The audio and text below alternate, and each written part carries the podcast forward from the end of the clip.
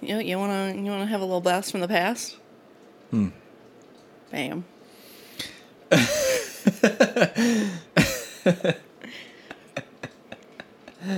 Oh my goodness. I still remember that night. Paige, if you loved me, you'd bring me food. Oh, that was a different night. That was a Oh, different yeah, night. yeah, Yeah, yeah. because the first Yep. night I just brought you Dunkin' Donuts because I was like, oh my god, Yeah. it's his first day. Second time it was, Paige, do you love me? Yeah, I don't have any food. Will you bring me Wendy's? Please bring me food. I'm the ol- Okay. I'm the only one here. Yep. It was very nice of you. what time was that? It was late. Yeah, it was. It was like one or two in the morning, I think. It was the funniest call I've gotten from you, I think.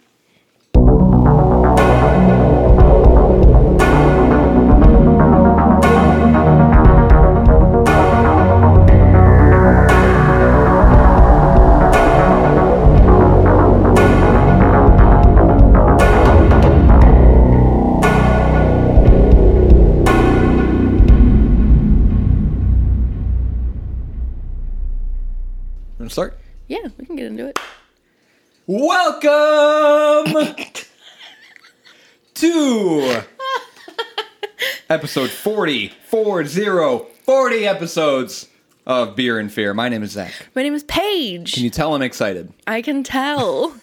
I appreciate the enthusiasm, however forced it may be.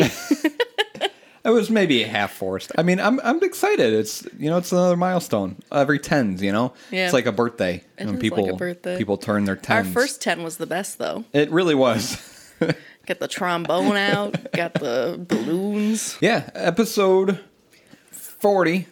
Um, we made it. We've got a cool we've got a cool surprise that I I've been keeping a secret from Paige. Yeah, he's not later on. Um, and this is going to be a cool episode because we are talking about Area 51. Yes. Uh, Which very topical considering that the government was going to release all the information they had on extraterrestrials. I I haven't really been following that super closely, um, but I've heard like you know some blips about it.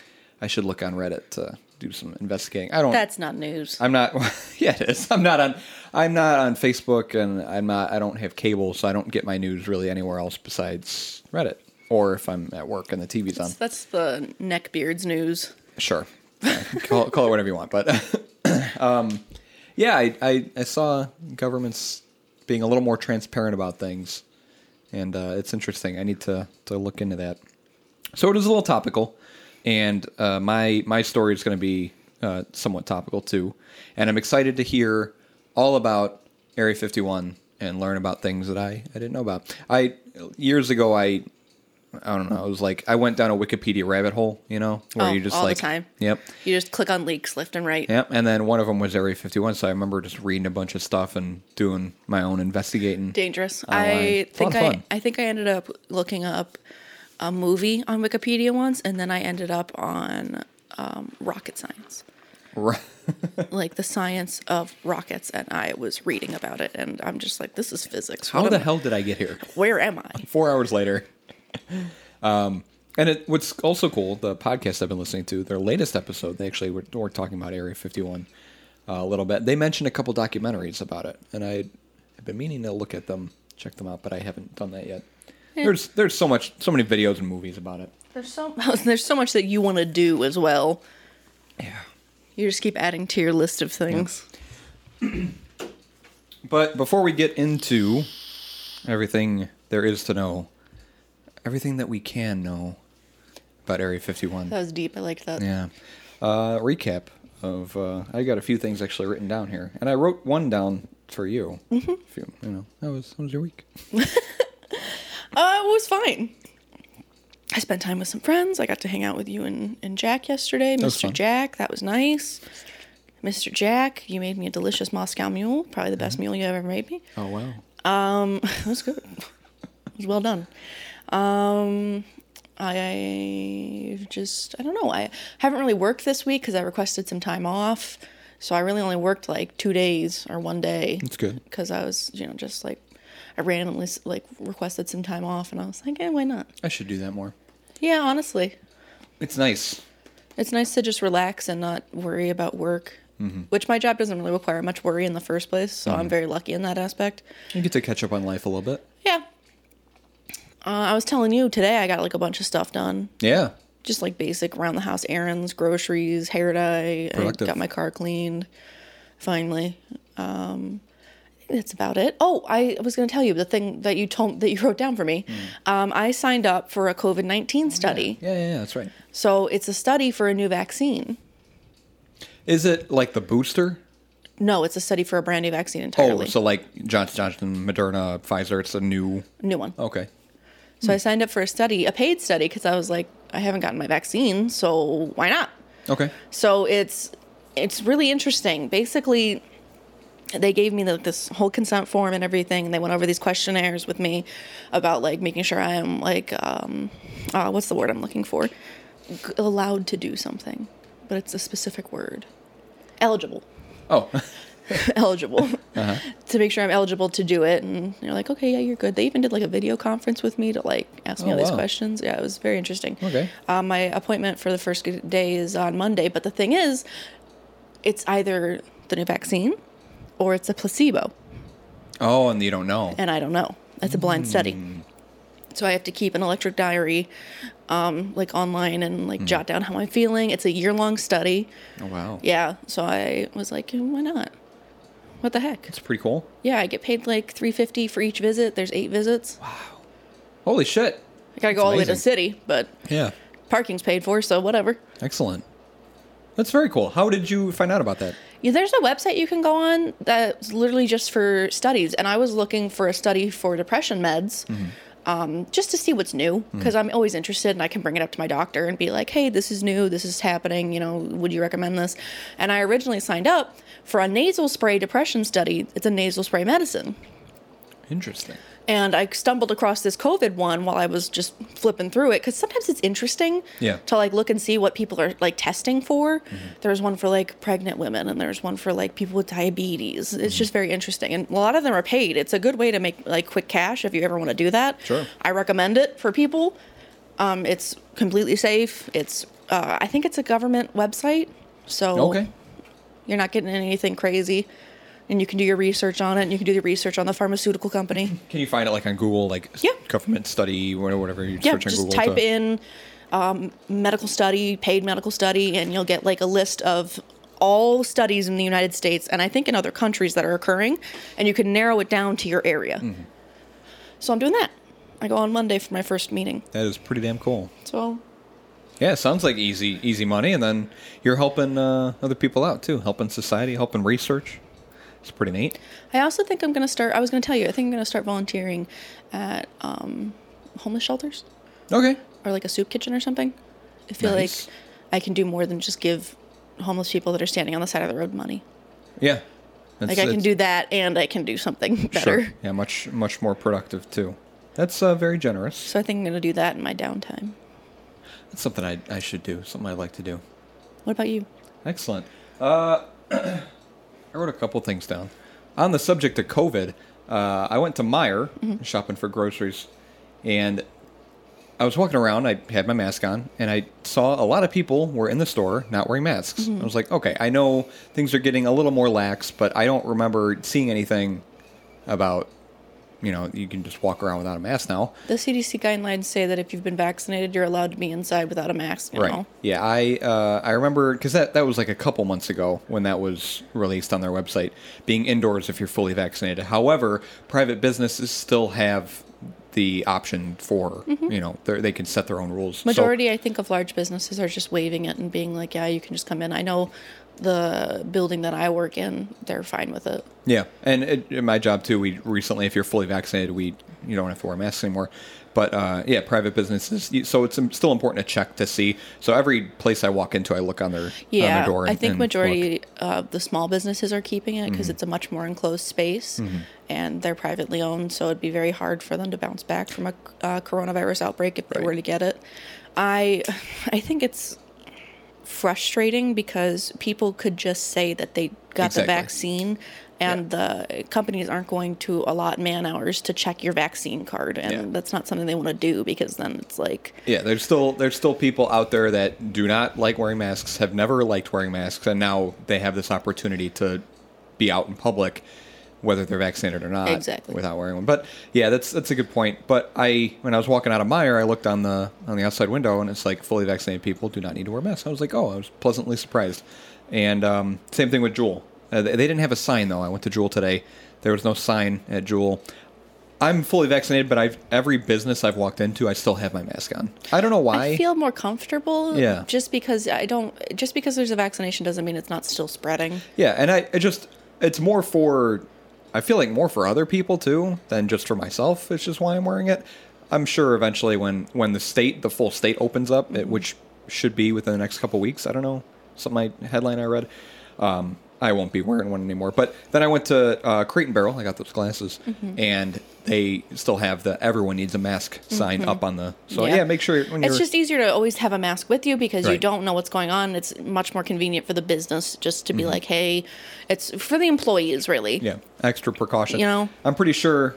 Actually, I saw some employees at Jewel that weren't wearing. Yeah, Ma- there's some so- uh, that are uh, being allowed not to. I think um, um, it really depends on the business and what they decide and about being vaccinated. But that's good news. It's uh, a little uplifting. Um, there was uh, apparently a lot of officers at. Changing subjects. There's a lot of officers at the Charlestown Mall here. That's uh, on 64 Main Street in the east side of town. There were like nine officers doing a detail, and we found out that it was for a movie shoot Oh, that um, they're filming a an Amazon, a brand new Amazon movie series oh, called Paper Girls. oh. And I looked it up. I didn't know what it was. Apparently, it was a comic book series back in the Oh. day. And it's about four girls who are newspaper delivery girls. Mm-hmm. And they are visited by some time travelers. and they get into some thing. It says the girls become unwillingly caught up in the conflict between two warring factions of time travelers. And I was looking, there's uh, It Seems interesting. Paper Girls Amazon series casts its four leads. So there's articles if you if you search up Paper Girls on Google, you can find out about the shooting. Yeah, there's the four girls that they cast. So and it's taking place. Uh, apparently, part of it's taking place over at the mall. The mall's since been since abandoned. It's not a, really a mall anymore. So it's just a big empty store. So they were using that for a filming set, which I thought was pretty neat. Yeah, it's interesting. Okay. The beer for episode 40 about Area 51 Yeah. is called, uh, I don't, it's something French. Chroniques, Okay. Chroniques Vic Secret is the name of the beer. Okay. Chroniques Vic Secret. It is by Saint Errant Brewing. Okay. Saint Errant Brewing. They do not have a tap room. They're so such a small nano brewery, microbrewery, whatever you want to call it. They don't have a physical physical location. Um, they, I mean, they have a location obviously where they're brewing, but it's not a tap room. It's not an open Sure. place you can visit. So Saint Errant is a small batch nano brewery inspired by travels and friendships made with the ever-growing community of craft brewers. Our name is inspired by our beginning our beginnings brewing five-gallon batches almost anywhere, at home, at a homebrew club, in friends' backyards. So I don't maybe I, I stand corrected. I don't know that they have a physical location that they brew beer, but I don't know. It sounds like they've been doing it a lot of places. Errant, which is an adjective, uh, it means erring or straying from the proper course or standards, or traveling in search of adventure. Errant. We currently, this is from their website, we currently do not have a tap room, but see our beer finder for the locations you can currently purchase our beer. And they have a whole list on their website. And that's all they have on their website. Very basic. You can view the beers that they have that says a little blurb about them. They have a lot of beers available. So you can follow them, find them at St. Errant Brewing, E R R A N T, on Facebook and Instagram, and then St. Errant Brew on Twitter. And this is uh, apparently the two guys. Fancy looking. Yeah, don't they look cool? They're at a wedding uh, for. I thought I'd jot this down. They were at uh, Transient Artisan Ales' wedding. So it was apparently people who worked at Transient Artisan Ales. They were Getting married. Getting married. So they've done a lot of collaborations between Transient and themselves. Oh, that's interesting. So they've released a few different beers uh, and, and collabs with them. It's pretty neat. So this beer isn't listed on their website anymore. According to their Instagram, it looks like it was first released around early November 2020. So hmm. pretty kind of recently. This is the description from Untappd. A series of hazy IPAs that focuses on single hop varietals, double dry hopped IPA with Vic Secret. So the Chroniques line is exactly that. Chronique, uh, this is a definition, is, is an obsolete noun of French origin meaning chronic or a chronicle, something which continues over an extended period of time. So the beer is Chroniques Vic Secret.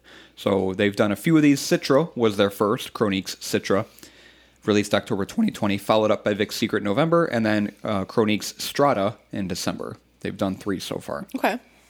So the only hop that was used in this brew was Vic Secret hops. Oh, okay. The only one. So that's they they brew these Chroniques beers using one hop only. Interesting. Um, first one Citra, last one Strata. So we'll talk about um, Vic Secret.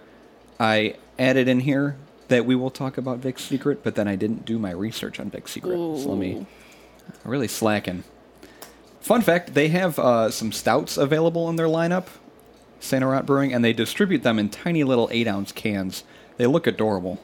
Baby cans. They're like half size cans Aw, uh, for stouts specifically. baby cans. I think that's a great idea. You know, Yeah, because a freaking 16 ounce is too much a stout. rich. Exactly. How many times have we poured a stout and had like four sips and That can't was do it. it? That's all we can handle. Yep. So this is a New England IPA. Uh, how many New England IPAs have we had so far? I have no idea. So. I'm going to talk about something else, not New England IPAs. Here are some amazing beer world records. Okay. The strongest beer in the world comes from Franconia in the north of Bavaria. It's called uh,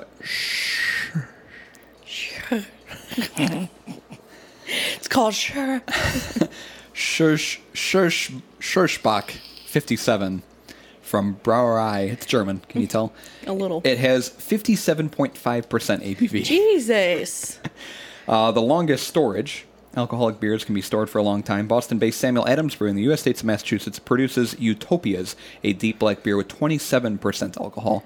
It matures in the barrel for up to 16 years Damn. and is sold at a price of around 180 US dollars. Damn. The fastest beer, amazing but true, in uh, 1977, American Stephen Petrosino managed to down a liter of beer in 1.3 seconds. Bring it on. A record that to this day has not been broken. All right, let's go. An Englishman, Peter Dowdswell, drank 45 liters in three hours. That's a lot of beer. So he landed in the Guinness Book World Records. How do you not get like stomach poisoning? How do you not or die? alcohol poisoning from that. That's a lot of alcohol. Uh, the most expensive beer, Danish brewery Carlsberg produces a vintage beer that can be kept for 50 years. It's 270 euros per bottle, uh, something around 300, 300 and a half dollars. Price was topped only once before with another lager, uh, auctioned for 11,000 euros. Damn. Uh, there's a world record for the longest beer table, biggest consumers, fastest bottle opener. Uh, opened 2,000 beer bottles in 24 minutes. It's an average of 10 bottles in around 7 seconds. Wow. It's random. What a random like. I feel like I could top that. 10 bottles in 7 seconds? That's if you get it lined up properly on each time. Oh, yeah, you got to have, like, you know, I'm imagining like a line of bottles. 2,000 bottles. Fastest pourer. 2009, this guy poured out 250 glasses of beer from a 50 liter barrel in just 4 minutes and 55 seconds. Wow. Not a single drop was spilled. Impressive. Impressive. Furthest throw of a beer bottle. Okay. now we're just getting silly. Uh, World record sent by uh, set by Helmut Masko Krowich. from Belarus, who in '95 threw a beer bottle a distance of 82 meters. What is that in America? What is that in America? 82 meters. 0.05 mile. How many feet is that? Yeah, that's might be better. That's better. 269 feet. Okay, that's impressive. That's Once still you put it in feet, it's yeah. impressive. when it's in miles, it's a little bit like, huh, okay. And then carrying the most glasses at once, uh, Munich's Oktoberfest. Uh, one that was recorded was that by Oliver Strumpfel, a beer waiter from Abensberg in Bavaria, who in 2013 managed to carry 27 liter glasses at once over a distance of 40 meters. Honestly, I think a girl should try that because our grip strength and our dexterity with our fingers is insane. I'm just saying, like I can grab things like You're like a bag and a Starbucks thing. no, I just mean like I'm good at juggling things around in my hands. You've seen uh, pictures. Yeah? I could totally do that. That's insane. I am confident I could do that. and could then do the that. amount of weight too. I could do it. It's ridiculous. Feel these biceps. Hmm. Film. Uh, and then Mama didn't come to play. And then the Vic Secret Hops, which I promised I'd talk about but didn't put in my section, is says it's fairly new to the game, only being introduced in 2013. She Okay. hails from the same Australian and UK roots of her sister Topaz hops. Anticipate flavors and aromatics of clean pineapple and passion fruit with a Okay. slight resinous whiff lingering in the background. Vic Secret's approachability and high alpha acid content make her a nice addition to any hop forward beer style. Her characteristics are best highlighted in a whirlpool of or dry hop additions. Vic Secret possesses similar yet lighter characteristics than her peer Galaxy, but she's no less of a breakout star in her own right. So, came from Australia. Sweet fruit, woody, aromatic, and herbal. She likes sitting in the sun, yeah. She's just out cold. This beer, uh, Chronique's Vic Secret, 7.5 ABV, uh, unknown IBU or SRM, no score on Beer Advocate, one review, one rating, uh, and that gives it an average of 4.21. I'm going to read this review first because it really, it's not really a review. Oh, It kind of sums up the beer. This is by Hophead Jeffrey on Beer Advocate, uh, reviewed 11 10 of 20, November 10th last year. This isn't really a review. Tasted in a Spiegelau IPA glass from a 12 fluid ounce can on November 9th, 2020. Hazy IPA that is double dry hopped with Vic Secret hops. I found this to be excellent. So the whole thing was just completely objective, minus the last sentence. I found this to be excellent. So what a that's kind of a shitty review in my in um, my opinion. I would say he just kind of described the beer and what he enjoyed it in. So, Interesting. but it'll it should be fun. Not a whole lot of information about the brewery, not a whole lot of information about the beer, but this is going to be a Vic Secret New England IPA, hazy IPA. We're going to see how it tastes. I'll grab a beer. Okay. Okay, I'm going to need you What? close your eyes. Oh, okay. Keep them closed. My eyes are closed. Keep them closed. They are closed. Okay, keep them closed. My eyes are closed, Zachary. Keep them closed. They're still closed. Excellent. Keep them closed. Oh my god. I will not open my eyes until you say open your eyes. All right, perfect. Open your eyes. Okay. We have Spiegelau IPA glasses now. Oh, look So at that. that is my surprise. I went to Crate and Barrel and bought those also. fancy, So fancy. We finally have a new beer glass um, that's not a wine glass to try beer out of. Uh, so this is the same glass that Hophead Jeffrey tried All tried this beer out of. So um, we're uh, we're up and coming. yeah, we're getting we're moving on up. You can see at the bottom of the glass it says uh, Spiegelau if you look See inside of it. So uh, there's a little bit of history about these glasses. This is um, it, it more talks about the type of the glass. Okay. Uh, so Spiegelau is a company out of Germany. In collaboration with two of the leading IPA brewers in the United States, Sam Calagione of Dogfish Head mm-hmm. and Ken Grossman of Sierra Nevada, Spiegelau, one of the world's oldest glass makers, has created the new standard for IPA beer glassware, achieved through a series of design and tasting workshops in which hundreds of possible designs were considered. The brewers ultimately and unanimously chose, by secret vote, one glass, number six. Secret vote. This one. From a final lineup of eight custom made prototypes, the rippled pedestal base and round bowl showcase the varying aromatic profiles of this hop forward beer, preserving its frothy head and volatile components while maintaining a wide opening for the drinker to comfortably nose the beer. So it's supposed to be uh, a good uh, beer vessel to enjoy IPAs out of. Okay. So it's supposed to enhance your IPA drinking experience. Yeah, me too. This is new. Very cool. I was just expecting you to say that you had a surprise bonus beer. Was not expecting this. Oh, I like the canyon that's on this. That's very cute. The um, Chroniques cans all kind of look similar. So this is uh, Strata from their Instagram. Oh yeah, they do. and then the one before that was Citra, which I think you can still get. Oh, that looks pretty. Yeah. So they all have the same sort of. It's like a little, little hut. Man, I like when it says what it's good paired with. Uh, yeah. I mean, hazy IPA. I think we've gone over that before too. So Yeah, but it's always different. Can you open this? yeah. Thank you. My nails are short now. Thank you. If you go on craftbeer.com, you can look up individual beer styles, and we've covered. If you want to listen to uh, you know us talk about New England IPAs, check out one of our other episodes. Our beer list is at bit.ly slash beer list. You can see which episodes we did Appreciate it. New England IPAs for, and there's one that where we talked about what most of them are I like don't want to get my fingerprints on this glass. good to be paired with. No, it's fine. Ooh. Ooh, foamy. Don't make fun of me. It smells so good from back here. Ooh, that smells good. These glasses are real good. They're Right? cute. I am in love with these glasses. Aren't they cool? Mm-hmm. Look how lingering that head is. Holy cow! Yeah, it does not go away. Wow. Yeah, this one sticks around. Frothy. Um, we. It's been a while since we had a New England, New England IPA, but the last ten beers, within the last ten beers we've had, I think maybe four of them, and they've all kind of had a similar sort of lingering head on there. I have like one little pour left and I just want to get it in there. go away, head. I smell. Um, I definitely smell pineapple. I smell maybe a little bit of pear, like sweet fruits. you I know? mostly just get the the piney resin at the, the smell. Mm-hmm. I think I get most of the fruit and the taste. I can smell a little bit of pineapple, but that that hoppy resin is definitely yeah. the most predominant. This beer smells amazing. Haha, I got it all in there. Got it. Woo! It smells so good. It's just wanna keep smelling it. Yeah, it just smells great. Um, it's very much orange juice. Hazy IPA, New Yep. England IPA. They always look like orange juice. To 40 episodes. What a tiny clink. Ooh, That's smooth.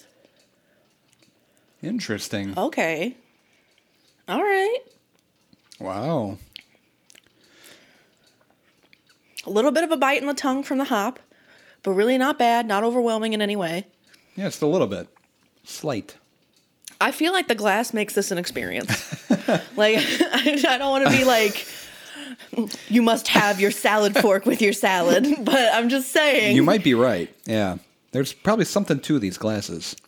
Uh, but you're right. Yeah, it's very smooth, and um, I don't know. I'm trying to. I'm trying to remember what the other New England IPAs tasted like. The ones that we tried recently. This one might be, might be my favorite out of the lot. But I am not mad. good. I, I never want to make you mad on the show. I mean, I was a little bit mad about the strawberry one where you tried to poison me. I was upset too, but um, that's good. I'm glad. You're, I'm glad you're not mad. what does it taste like? Hmm. Definitely get the pineapple. Yeah. Very predominant. That hoppy pine that's in every IPA. But it's not as. Uh, I feel like it's not as in your face. No, not really. You know, remember uh, Shapes and Lines? That was Yeah. transient. That was the first uh, New England IPA we had out of the last ten. That one was definitely very grassy and farmy tasting. Mm-hmm, This one really not a whole lot of that. I feel like the fruit's a little more forward. Lacing on the glass is good. What'd you call them? Stumps. Stumps. Yeah. Glass stumps are good. Because wine has legs, beer has stumps. I am in love with these glasses. I think um, any IPA we have, I'm just obviously, we'll love them. we'll use these. I'm trying to. I feel like there's more because there's more besides the pineapple. There's more besides the hop, and I cannot place my finger on what that flavor is. It is a very smooth uh, sipping beer. It goes down real easy, and the bitter bitterness isn't overwhelming on it. No, it's just like this pleasant bite to it that makes it like not. It makes it not just fruit punch or not fruit punch, but not just juice. Yeah, It gives it that. This is what makes it an adult beverage. right. You're not just drinking like pineapple orange juice or whatever, you know. I want to say grapefruit. But that could just be because I compare the bitterness of grapefruit juice to the hop. But Yeah. grapefruit juice is that bitterness is there. The burp is uh, sweet. Mm-hmm, Little little I had a rolling one. a rolling one. Yeah, a rolling burp. I don't know. It's just it's pleasant. Very. It's bright. It's. I think we just like IPAs more than balanced. anything. Uh, you know what's funny is that um, listening back to some of our older stuff, we were very critical about IPAs. yes, very much so. Yeah, and uh, now it's you know we've come to love them and enjoy them after 40 episodes. They're they're pleasant. We've had some not so good ones. We've had Yeah. very good ones. So they're all different. I'm very excited for the beers that I picked out. I did my my head shopping I was telling you about. Um, I picked out my next four episodes. That's crazy. I found some very interesting beers that I'm very excited for. Okay. I found one that's completely different than one we've tried before. Ooh. So I don't think we've ever had one of these. Okay. I'm excited. Mm-hmm. Yeah, the flavor key for the Vic Secret hops: sweet fruit, woody, aromatic, and herbal. Mm. And since that's the only hop that's in this beer, I mean that's it's hit hitting all three of those. I Very think. much so. Oh, and I'm looking on the um, on the can. You know, they don't have a uh, brew pub like we mentioned. This one says brewed and canned at Temperance Beer Company, 2000 Dempster Street in Evanston, Illinois. So I guess they've been, you know, collaborating with other breweries using their equipment. And Saint Errant has their own hops, probably their own um, materials and ingredients, and uh, they they just kind of borrow people's stuff and make their beer, and I think that's really cool. Store cold, drink fresh. Artwork by Hugo Trejo. Trejo. So, uh, my number one for the last 10 beers we've tried was Brunch Punch Fruit Punch, the sour ale that we had last week for episode 39 that unfortunately uh, Paige was allergic to, and I almost killed her. Uh, my number two, Bel Air Sour Key Lime, episode 33, the second sour ale that we had. And then my number three in third place, West Coast Wizard, the American IPA for episode 32. Your number one uh, was Bel Air Sour Key Lime for sour ale. Number two, Food Truck, the Pilsner. That was a good beer. And then number three, Wrapped in Cashmere by Urban I Brew liked a lot of your 35. beers this round. Yeah, and we had we had a little bit of we there we did have one two, one two three four New England IPAs, Oh, we did. one American IPA. So five of those episodes were IPAs. But other than that, I think we had a pretty good pretty good variety. We had a pilsner, we had a couple sour ales, a couple wild ales, Mm-hmm. had a stout. So yeah, it was a good. Uh, it's been a good past. Uh, What was your number 10? My number ten was um, Secret Savages. What was my number 10? brunch, brunch, brunch, brunch, brunch. What do you think? Um, yeah. See, uh, so overall, uh, it was kind of a little bit polarizing. Um, so there weren't a whole lot of beers that were like, you know, more towards the top. But the cumulatively, the best beer that we had was Bel Air Sour Key Lime. It was my number two, your number one, and the worst beer cumulatively was Secret Savages by It's Three Floyds, the Wild Ale. Weird beer. It was a weird beer, very unique. Not necessarily a bad beer, but it's just the other ones that we had were better. So cool, exciting. I'm uh, can't wait for the next ten. It'll be fun, especially now that you told me that we've got some uh, some stuff that we haven't tried before. We've got some interesting stuff coming your way. Amazing. Tell me all about Area 51. Area 51. It is a highly classified United States Air Force facility located within the Nevada Test and Training Range. We've had this conversation before, Nevada, Nevada. Yeah, that's right. You're not the actually. You're not the only one who says Nevada. I've heard since heard other people say Nevada. I don't know if it's the podcast I'm not the listening only to, freak. but I don't know. I say Nevada like a freaking uh, Midwestern or you know Minnesotan. Minnesota. Nevada. Wow. Uh, the facility is officially called Homey Airport or Groom Lake Mm-hmm. after the salt flat situated next to the airfield. Um, details of the facility's operations are not made public, but the USF, um, USAF says that it's an open training range. Mm-hmm. We don't trust the government. Okay, training range. We don't trust the government. Not at all. The intense secrecy. You're just sniffing the beer right now? It smells so good. Okay. Surrounding the base has made it the frequent subject of conspiracy theories and a central component of unidentified flying objects or UFOs. The base has never been declared a secret base, but all research and occurrences in Area 51 are top secret, sensitive, compartmented information, hmm. TS or SCI. The CIA publicly acknowledged the existence of the base for the first time on June 25th, 2013. So they didn't even acknowledge it before that. Not until 2013, it did not exist according to them. following a, feed, a Freedom of Information um, Act request filed in 2005. Oh wow. And at the same time, they declassified documents detailing the history and purpose of Area 51. If you're interested in where it's located, it's about 83 miles north northwest of Las Vegas. So you know, I'm going to be in Las Vegas in July, I yeah, I was gonna mention something. You're gonna be in Nevada, so Nevada. you better yeah, you better stop by. Make a trip, take some photos. Saying. Uh, the surrounding area is a popular tourist destination, including the small town of Rachel on the extraterrestrial highway. Yep. I know a little bit about that town. The original rectangular base of 6 by 10 miles is now part of the so called Groom Box, a rectangular area measuring 23 by 25 miles of restricted airspace. The area is connected to the internal Nevada test site road network with paved roads leading south to Mercury and west to Yucca Flat. Leading northeast from the lake, the wide and well maintained Groom Lake Road runs through a pass in the jumbled hills. Area 51 shares a border with the Yucca Flat region of the Nevada test site, the location of 739, oh, I'm sorry, 739 of the 928 nuclear tests conducted by the United States Department of Energy hmm. at NTS. Wow. Groom Lake is a salt flat, like I mentioned, in Nevada used for runways of the Nellis Bombing Range test site on the north of the area, of, uh, on, yeah, on the north of the Area 51 USAF military installation.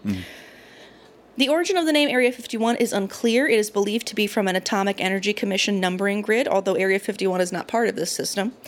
It is adjacent to Area 15. Another explanation is that 51 was used to, uh, because it was unlikely that the AEC would use the number, Atomic Energy Commission. According to the Central Intelligence Agency, CIA, the correct names for the facility are Homey Airport and Groom Lake. Though the name Area 51 was used in a uh, CIA documentary from the Vietnam War, I'm sorry, document. My brain no work. I was going to say documentary on the Vietnam War. Interesting. the facility has also been referred to as Dreamland and Paradise Ranch. Oh, What was Michael Jackson's house called? I don't know. It had a name. Yeah. Neverland, I'm pretty sure. Neverland Ranch. I like that I asked the question and then answer my own question. Neverland. I know it's called a name. The USAF Public Relations has referred to the facility as an operating location near Groom Dry Lake. The special use airspace around the field is referred to as Restricted Area 4808 North. Lead and silver were discovered in the southern part of the Groom Range in 1864, and the English company Groom Lead Mines Limited financed the Conception mines in the 1870s, giving the district its name. There are nearby mines included called Maria, Willow, and White Lake. I was wondering how it got the name. Like, what, what was significant about 51? But mm. Uh, the CIA established the Groom Lake Test Facility in April of 1955 for Project Aquatone. that's my mom was uh, born. Oh. November 55. The development of the Lockheed U 2 Strategic Reconnaissance Aircraft, Project Director Richard M. Bissell Jr. understood that the flight test and pilot training programs could not be conducted at Edwards Air Force Base or Lockheed's, I'm sorry, Lockheed's Palmdale facility, given the extreme secrecy surrounding the project. He conducted a search for a suitable testing site for the U 2 under the same extreme security as the rest of the project. He notified Lockheed, who sent an inspection team out to Groom Lake. According to Lockheed's U 2 designer Kelly Johnson, this is a quote We flew over it, and within 30 seconds, you knew that was the place. It was right by a dry lake. Man alive, we looked at that lake and we all looked at each other. It was another Edwards, so we wheeled around, landed on the lake, taxied up to one end of it. It was a perfect natural landing field, as smooth as a billiard table without anything being done to it. Oh, The lake bed made an ideal strip for testing aircraft, and the uh, Emigrant Valleys, mountain ranges, and the NTS perimeter protected the site from visitors. It was about 100 miles north of Las Vegas. The CIA asked the AEC to acquire the land designated Area 51 on the map and to add it to the Nevada test site. Johnson named the area Paradise Ranch to encourage workers to move to the new facility in the middle of nowhere, as the CIA later described it, and the name became shortened to The Ranch. On May 4th, 1955, a survey team arrived at Groom Lake and laid out a 5,000 foot north south runway on the southwest corner of the lake bed and designated a site for a base support facility. The ranch initially consisted of little more than a few shelters, workshops, and trailer homes in which to house its small team. A little over three months later, the base consisted of a single paved runway, three hangars, a control tower, and a rudimentary accommod- and rudimentary accommodations for test personnel. The base's few amenities included a movie theater and a volleyball court. Okay. There was also a mess hall, several wells, and fuel storage tanks. CIA, Air Force, and Lockheed personnel began arriving by July 1955. The ranch received its first U-2 delivery on July 24th of 1955 from Burbank on a C-124 Globemaster II cargo plane, accompanied by Lockheed technicians on a Douglas DC-3. These are all types of planes. Okay. Regular military airport transport service flights were set up between Area 51 and Lockheed's offices in Burbank, California. To preserve secrecy, personnel flew to Nevada on Monday mornings and returned to California on Friday evenings. Project Oxcart, this is a new thing, was established in August 1959 for anti radar studies, aerodynamic structural tests, and engineering designs, and all later worked on the Lockheed A 12. This included testing at Groom Lake, which had inadequate facilities consisting of buildings for only 150 people, a 5,000 foot asphalt runway, and limited fuel hangar and shop space. Groom Lake had received the name Area 51 when A 12 test facility construction began in September of 1960, including a new 8,500 foot runway to replace the existing runway. Hmm. Reynolds, uh, Reynolds Electrical and Engineering Company began construction on Project 51 on the 1st of October 1960 with double shift construction schedules. The contractor upgraded base facilities and built a new 10,000 foot runway diagonally across the southwest corner of the lake bed. They marked an Archimedean spiral on the dry lake approximately two miles across so that an A 12 pilot approaching the end of the overrun could abort instead of plunging into the sagebrush. Well, that's good. Yes. Who wants to go into the sagebrush? Not me. The worst. Area 51 pilots called it the hook. For crosswind landings, they marked two unpaved airstrips on the dry lake bed. By August 1961, construction of the essential facilities was complete. Three surplus Navy hangars were erected on the base's north side, while Hangar 7 was new under construction. The original U 2 hangars were converted to maintenance and uh, machine shops. Facilities in the main um, area included workshops and buildings for storage and administration, a commissary, a control tower, a fire station, and housing. The Navy also contributed more than 100, uh, 130 surplus Babbitt duplex housing units for long term occupancy fil- uh, facilities. Older buildings were repaired and additional facilities were constructed as necessary. A reservoir pond surrounded by trees served as a recreational area one mile north of the base. Other recreational facilities included a gymnasium, a movie theater, and a baseball diamond. Oh wow. A permanent aircraft fuel tank farm was constructed by early 1962 for the special JP 7 fuel required by the A 12. Seven tanks were constructed, uh, constructed with a total capacity of 1,320,000 gallons. Security was enhanced for the arrival of Oxcart, and the small mine was closed in the Groom Basin. In January of 1962, the Federal Aviation Administration expanded the restricted airspace in the vicinity of Groom Lake, and the lake bed became the center of a 600 square mile addition to restricted area R 4808 North. The CIA facility received eight USAF F 100 Voodoos for training, Voodoo. two T 33 shooting star trainers for proficiency flying, a C 130 Hercules for cargo transport, a U 3A for administrative purposes, a helicopter for search and rescue, and a Cessna 180 for, um, oh, what's the word? Oh my God. L I A S I O N Liaison. liaison use, and Lockheed provided an an F 104 104 Starfighter for use as a chase plane because Okay. they're chasing UFOs. Yep, that's what they're chasing. The first A 12 tw- uh, test aircraft Aircraft. was covertly trucked from Burbank on the 26th of February 1962 and arrived at Groom Lake on the 28th of February. It made its first flight the 26th of April 1962 when the base had over 1,000 personnel. Most of the stuff that they go over and most of my notes is about aircrafts that are tested at this facility. okay. I'm I'm not gonna understand most of it, but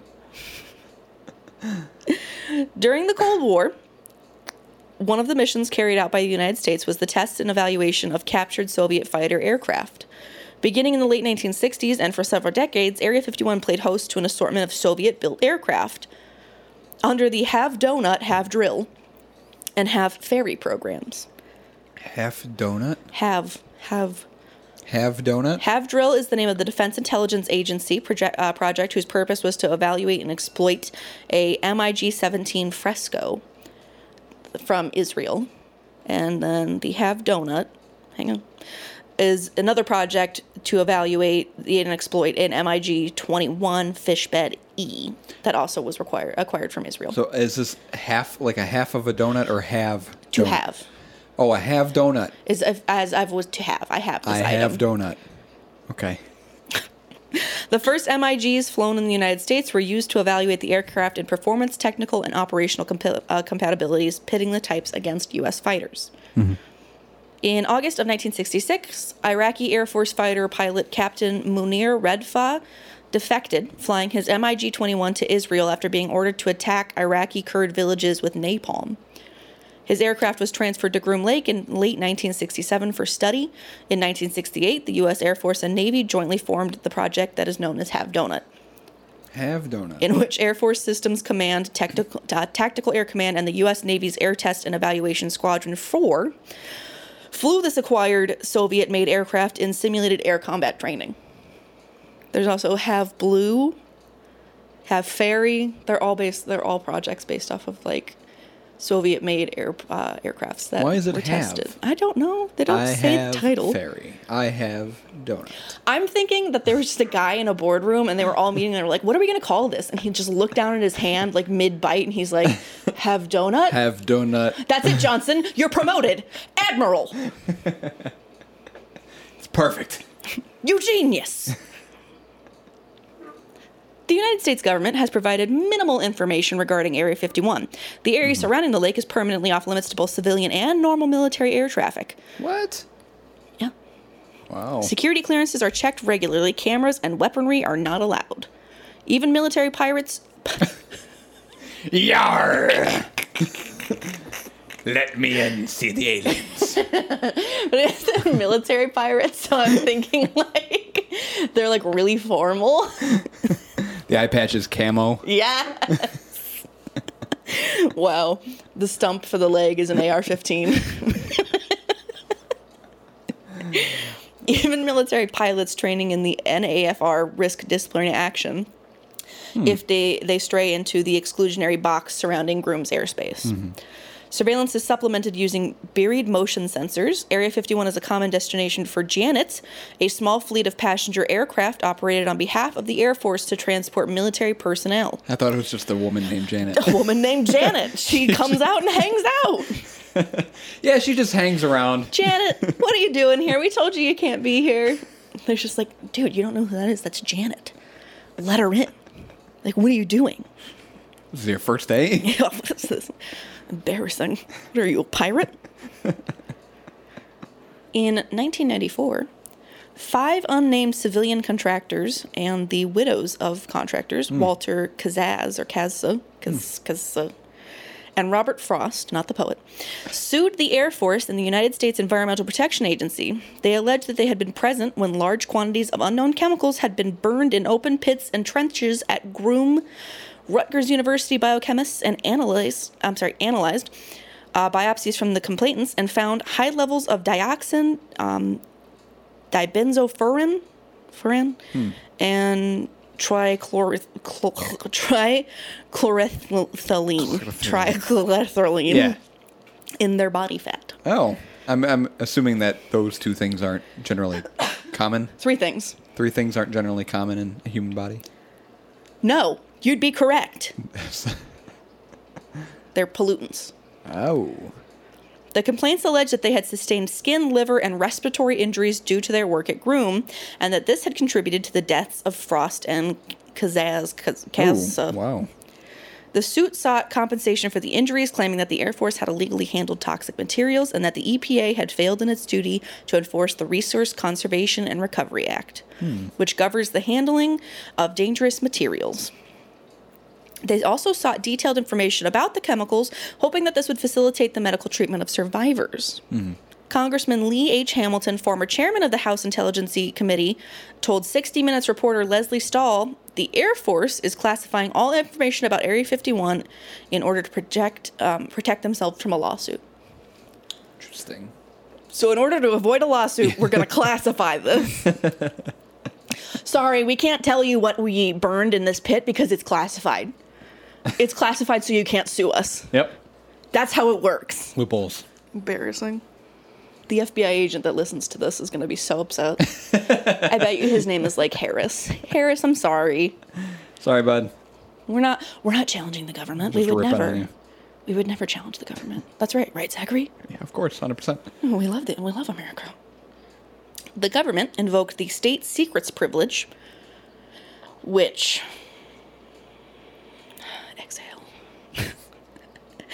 Is an evidentiary rule created by the United States legal precedent. Application of the privilege results in exclusion of evidence from a legal case based solely on affidavits submitted by the cover, uh, government stating that the court proceedings might disclose sensitive information which might endanger national security. They petitioned U.S. District Judge Philip Pro to disallow disclosure of classified documents or examination of secret witnesses, claiming that this would expose classified information and threaten national security. Right. Judge Pro rejected the government's argument, so President Bill Clinton issued a presidential determination exempting what it called the Air Force's operating location near Groom Lake, Nevada, from environmental, uh, environmental disclosure laws. Consequently, Pro dismissed the suit due to lack of evidence. Hmm. Wild. The president annually issues a determination continuing the Groom exception, which is the only formal recognition that the government has ever given that Groom Lake is more than simply another uh, part of the Nellis complex. Yeah. So I'm going to go into this. Uh, I have a few more things to cover. Yeah. Um, so, as far as security of the base, the perimeter of the base is marked out by orange posts and patrolled by guards in white pickup trucks and camouflage fatigues. The guards are popularly referred to as camo dudes by Camo enthusiasts. The guards will not answer questions about their employers. However, according to the New York Daily News, there are indications that they are employed through a contractor such as AECOM. Signage around the base perimeter advises that deadly force, uh, force is authorized against trespassers. Technology is also heavily used to maintain the border of the base. This includes surveillance cameras and motion detectors. Some of these motion detectors are placed some distance away from the base on public land to notify guards of people approaching. On January 28th of 2019, an unidentified man drove through a security checkpoint near Mercury, Nevada in an att- apparent attempt to enter the base. After an 8-mile vehicle pursuit by base security, the man exited his vehicle carrying a cylindrical object and was shot dead A Cylindrical object. after refusing uh, uh, to obey requests to halt. Oh wow.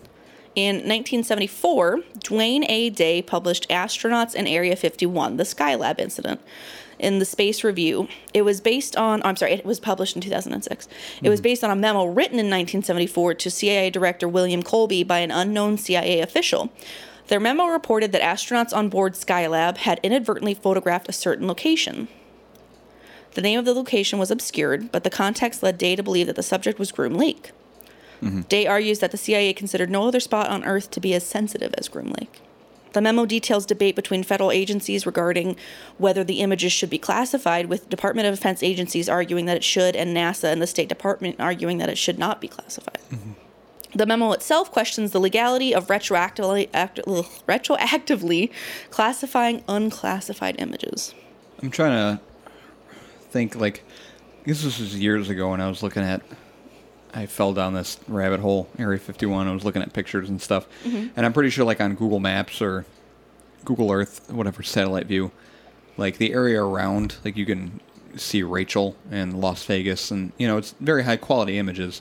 But as soon as you like go over to Groom Lake, it's not as you know, high quality. Um, there were a lot of details obscured from that area. I just looked it up now, and it's pretty. You can zoom in on a lot of shit, uh, so it's pretty high def now. So I guess they've been a little more lax about, you know, like aerial photography, satellite view. It's interesting. Area 51 has become a focus of modern conspiracy theories due to its secretive nature and connection to classified aircraft research.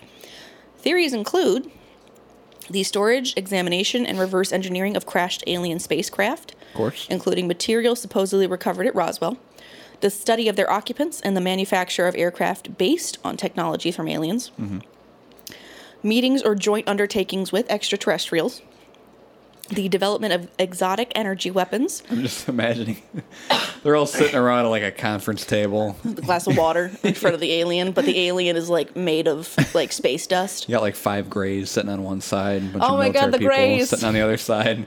They're all just having a cordial Greys. conversation. That's that's actually my favorite alien type. Yeah. I love the grays. Did we we covered aliens? Yeah. Mm-hmm. So uh, yeah, that's right. Uh, the development of exotic energy weapons for the Strategic Defense, Defense Initiative. I'm losing it. Or other weapons programs. The development of weather control. The development of time travel and teleportation technology. Sure.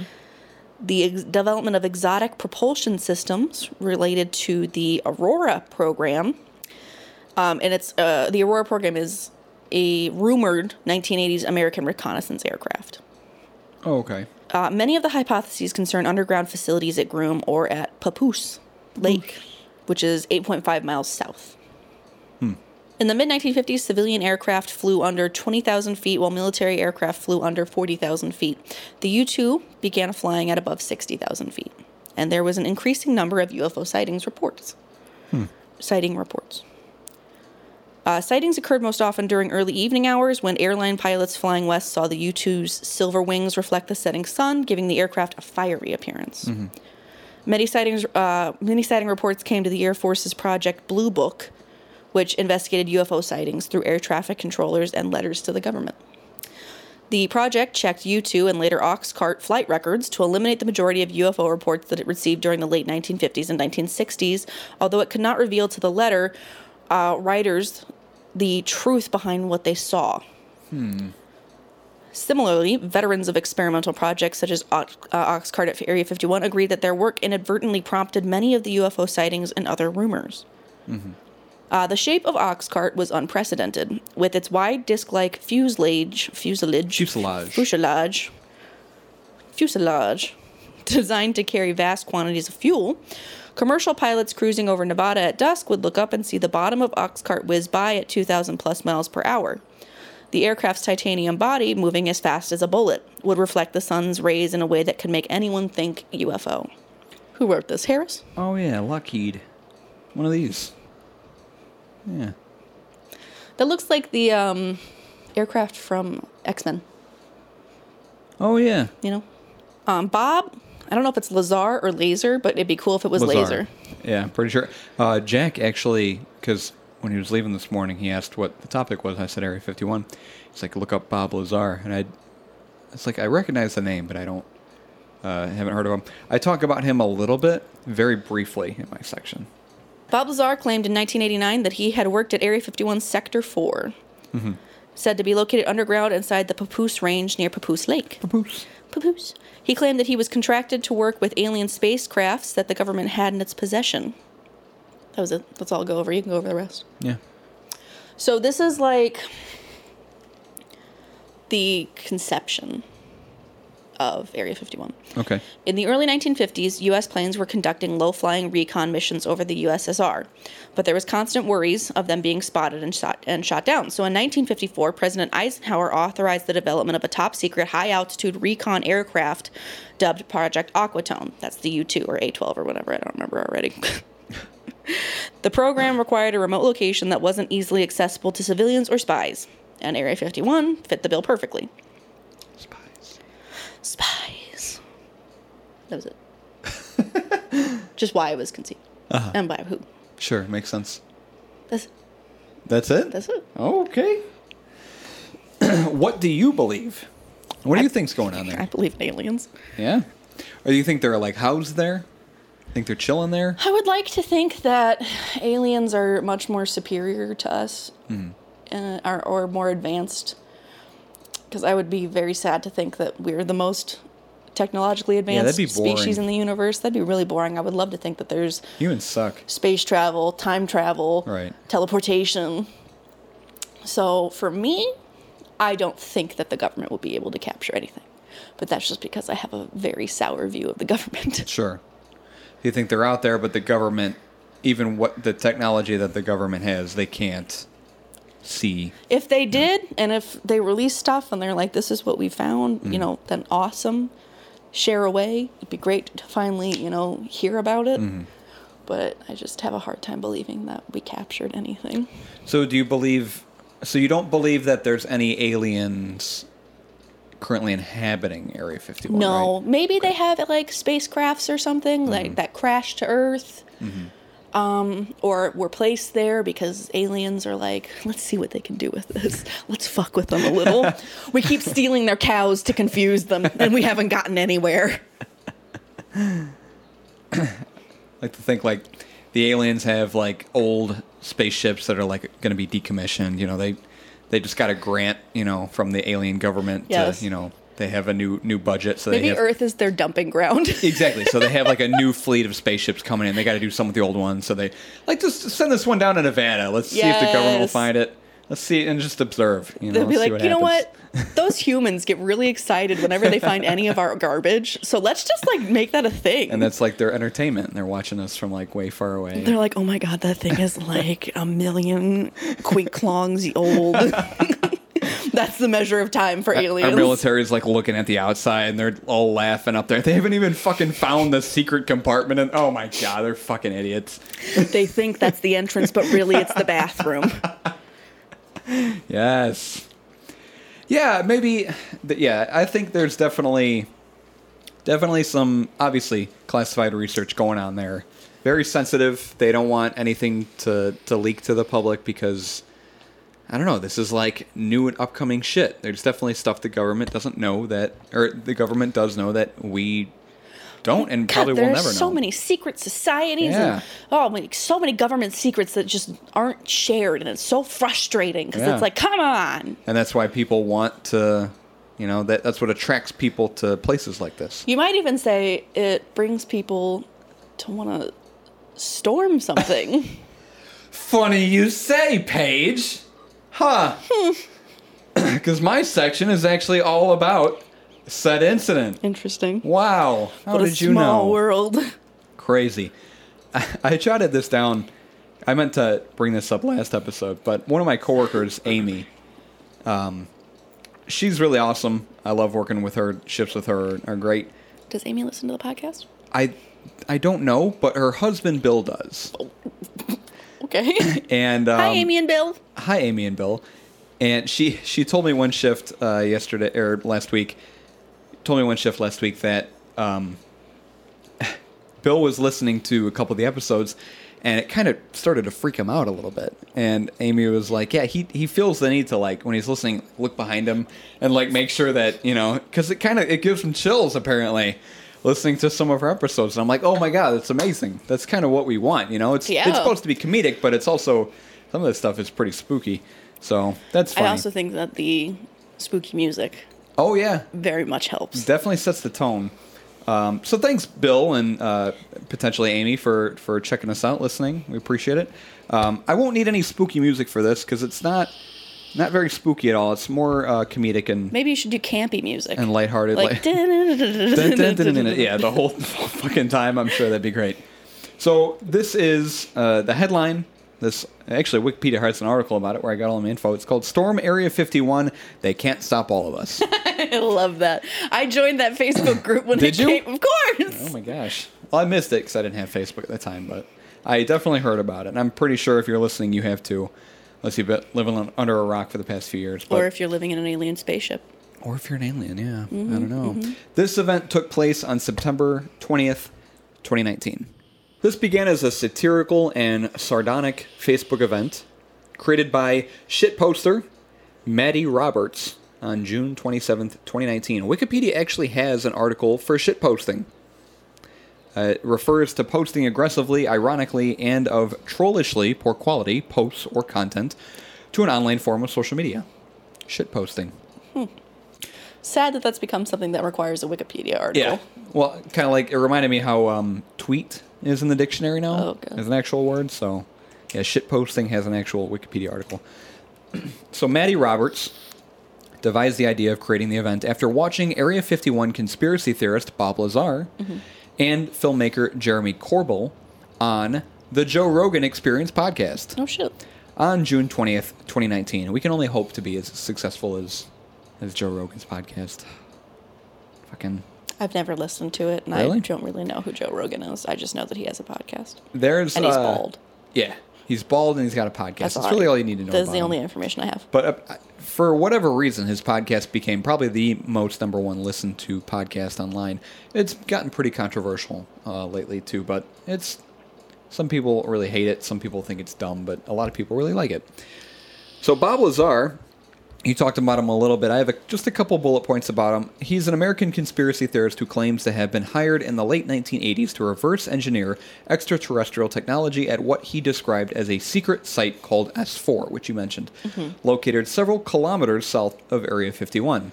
He also claims he examined an alien craft that ran on an antimatter reactor powered by Element 115 as well as reading U.S. government briefing documents that described alien involvement in human affairs over the past 10,000 years. He has no evidence to support his core claim of alien technology, and he's been analyzed and rejected by skeptics and some UFOologists. The event uh, that he created on Facebook was planned to take place in Armor Amargosa. I think I fucking spelled this wrong. Jesus Christ, typos. Oh no, I spelled it right. Amargosa Valley, A M A R G O S A Valley, uh, was planned to take place in Amargosa Valley from 0300 to 0600 Pacific Daylight Time on September 20th, 2019. So very early in the morning. The Facebook event wrote, "If we Naruto run, we can move faster than their bullets. Let's see them aliens." He asked Facebook users to band together and raid the site in search for extraterrestrial life that conspiracy lore claims may be concealed inside. Can't shoot all of us. No, exactly. They that only was, got so many bullets. That was the idea. Robert stated the event had only received about 40 responses three days into the event's listing before it suddenly and unexpectedly went viral. The resulting meme quickly spread to other social media uh, applications such as TikTok at beerandfearcast, Reddit or slash beerandfearcast, and Instagram at beerandfearcast. so spread all over the internet. The Facebook page for the event was filled with thousands of satirical posts discussing topics like means of breaking into Area 51. The meme's virality, virality caused Roberts to worry that he would receive a visit from the FBI. Roberts also disavowed responsibility for any casualties had there been any actual attempt to raid the base. It's like, yeah, I'm not responsible if you're idiot enough to go in here and actually like try and break in. Not my problem. It received 2 million going and another 1.5 million interested signatures as of August 22. So that was um, June to August, so two months. Uh, over 3.5 million people had uh, reacted to the the post.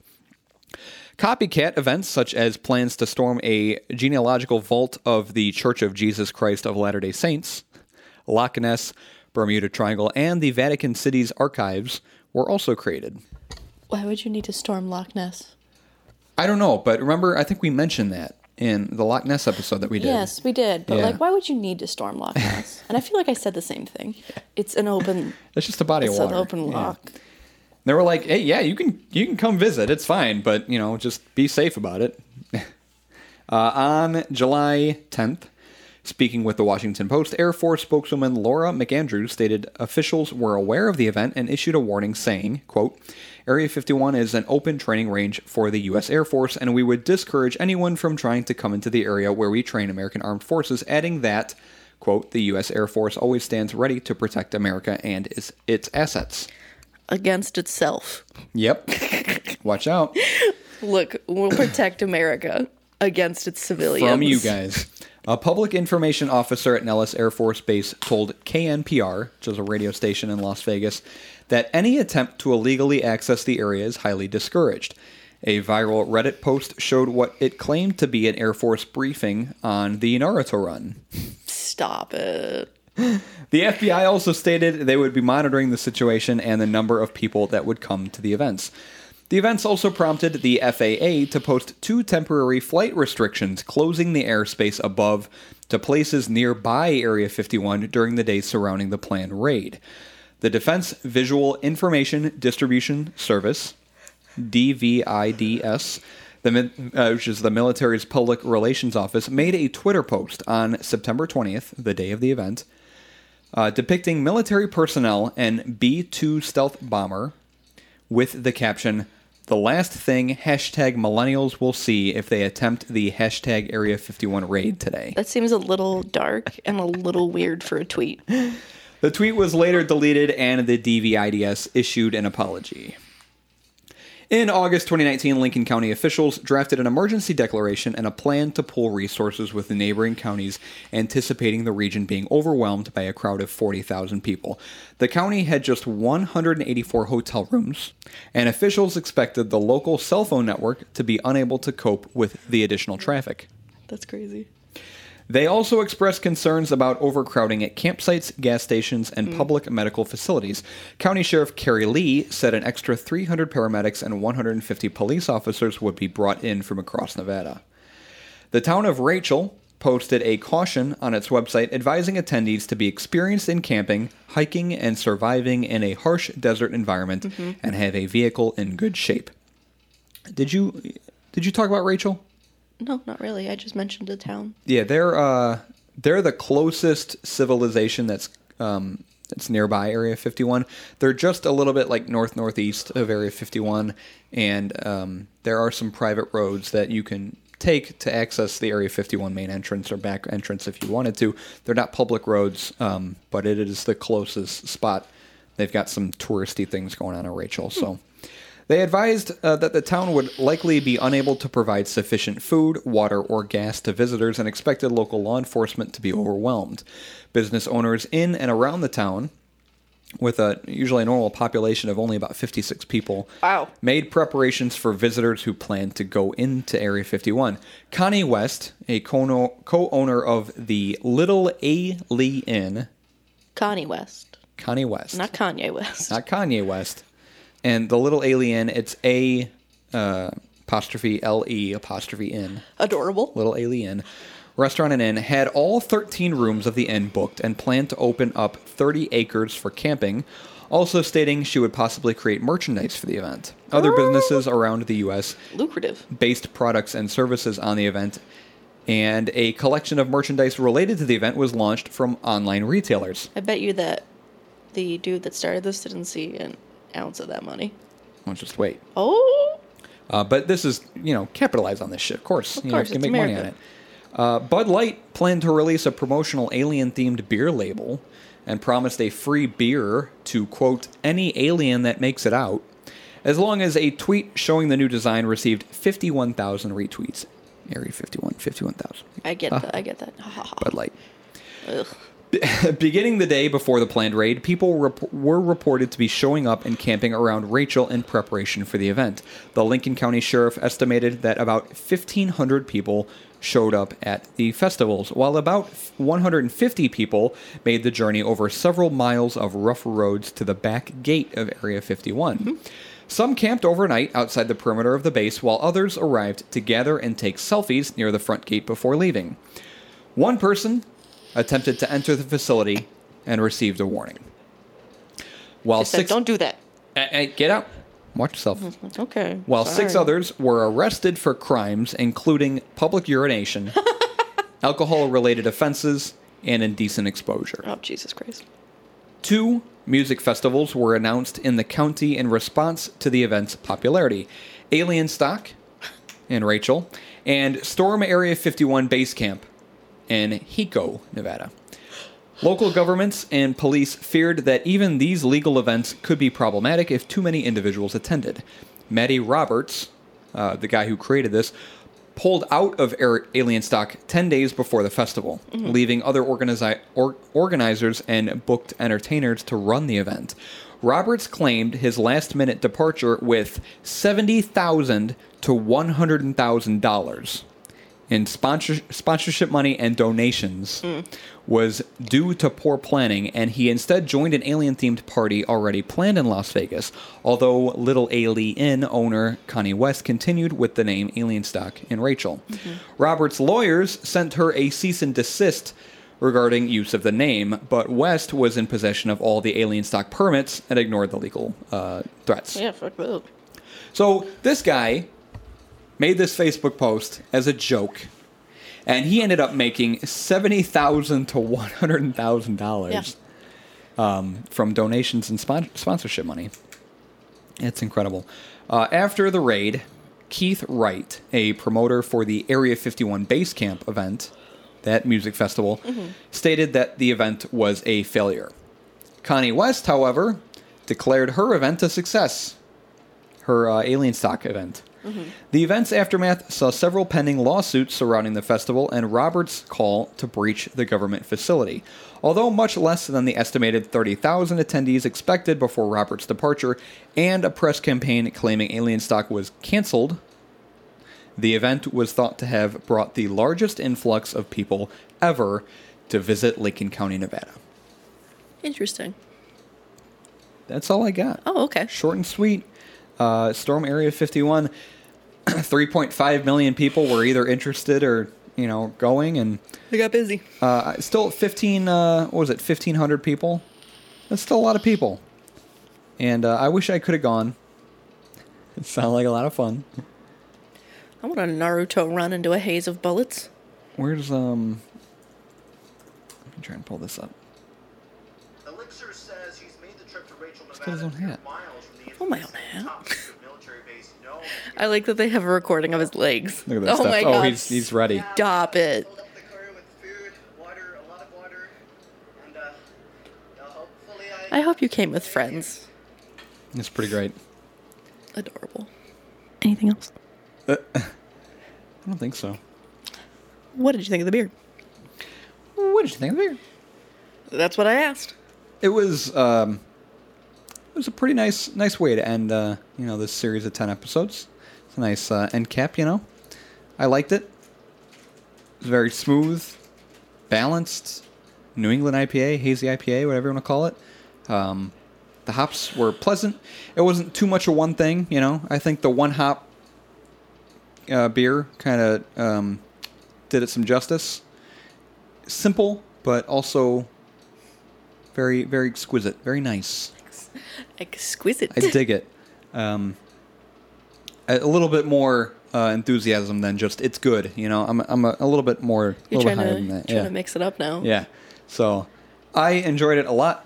Um, it was my number four. It was also your number four. Uh, It's delicious, very good. I would definitely order another one. What about you?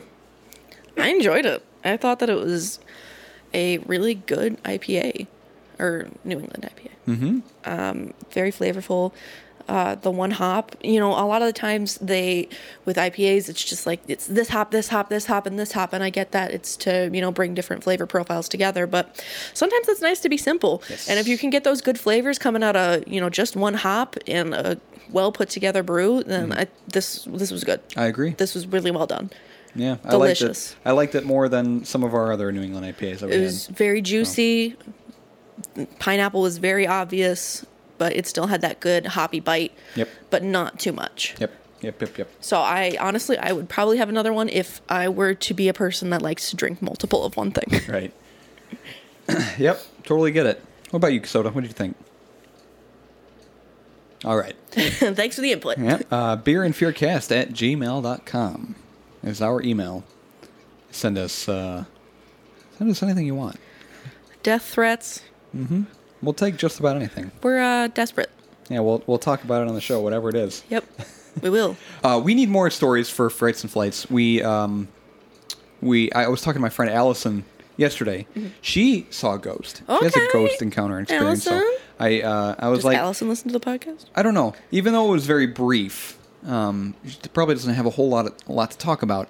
It would still be cool to get her input and you know, short Yeah. little story, sweet story, and then uh, get a beer rec. So I'll reach out to her, see if she wouldn't mind uh, sending some over. So any any ghost stories or encounters, paranormal encounters, just spooky things that happen to you in your life doesn't even really need to involve a ghost. Just something that you can't really explain, something that's mysterious or crazy write a little bit about it, a little blurb, paragraph, whatever. Send it our way to our email, and then recommend a beer with it. And we will read your story, shout you out on the show, and then try your beer in a flight of beers on a very special episode for Frights and Flights, whenever that becomes a thing. Mm-hmm, Where can where can people find us, Paige? On uh, multiple websites.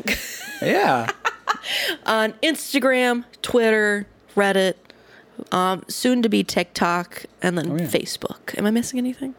I think that's all of them. Yeah. TikTok. TikTok's the new one. Yes, soon to be TikTok. Trying to get in with the the young crowd. We're getting in with the youths. Not in a weird way, in a respectable way. Very polite, mature, and consent consent way. Yeah, yeah, in, in a way that's not creepy. And then we're available on every every popular podcast platform, wherever you get your podcasts. We're available, um, so you can check us out and stay up to date with our podcast on our social media platforms. But that is episode forty. Another ten down. Another 10. Another ten to go of beer and fear. Next uh, next ten will be episode fifty. Oh my gosh, Yep. that's a big one. Have to break out the trombone again. Oh hell yeah, Hundred percent. Maybe I'll learn a song. that'd be great. We'll have to like theme the song around the episode. Maybe I'll play the beer and fear like the thirty second music on my trombone. I don't know how I'm gonna do sure that, but I'll try. neighbors try. would love that.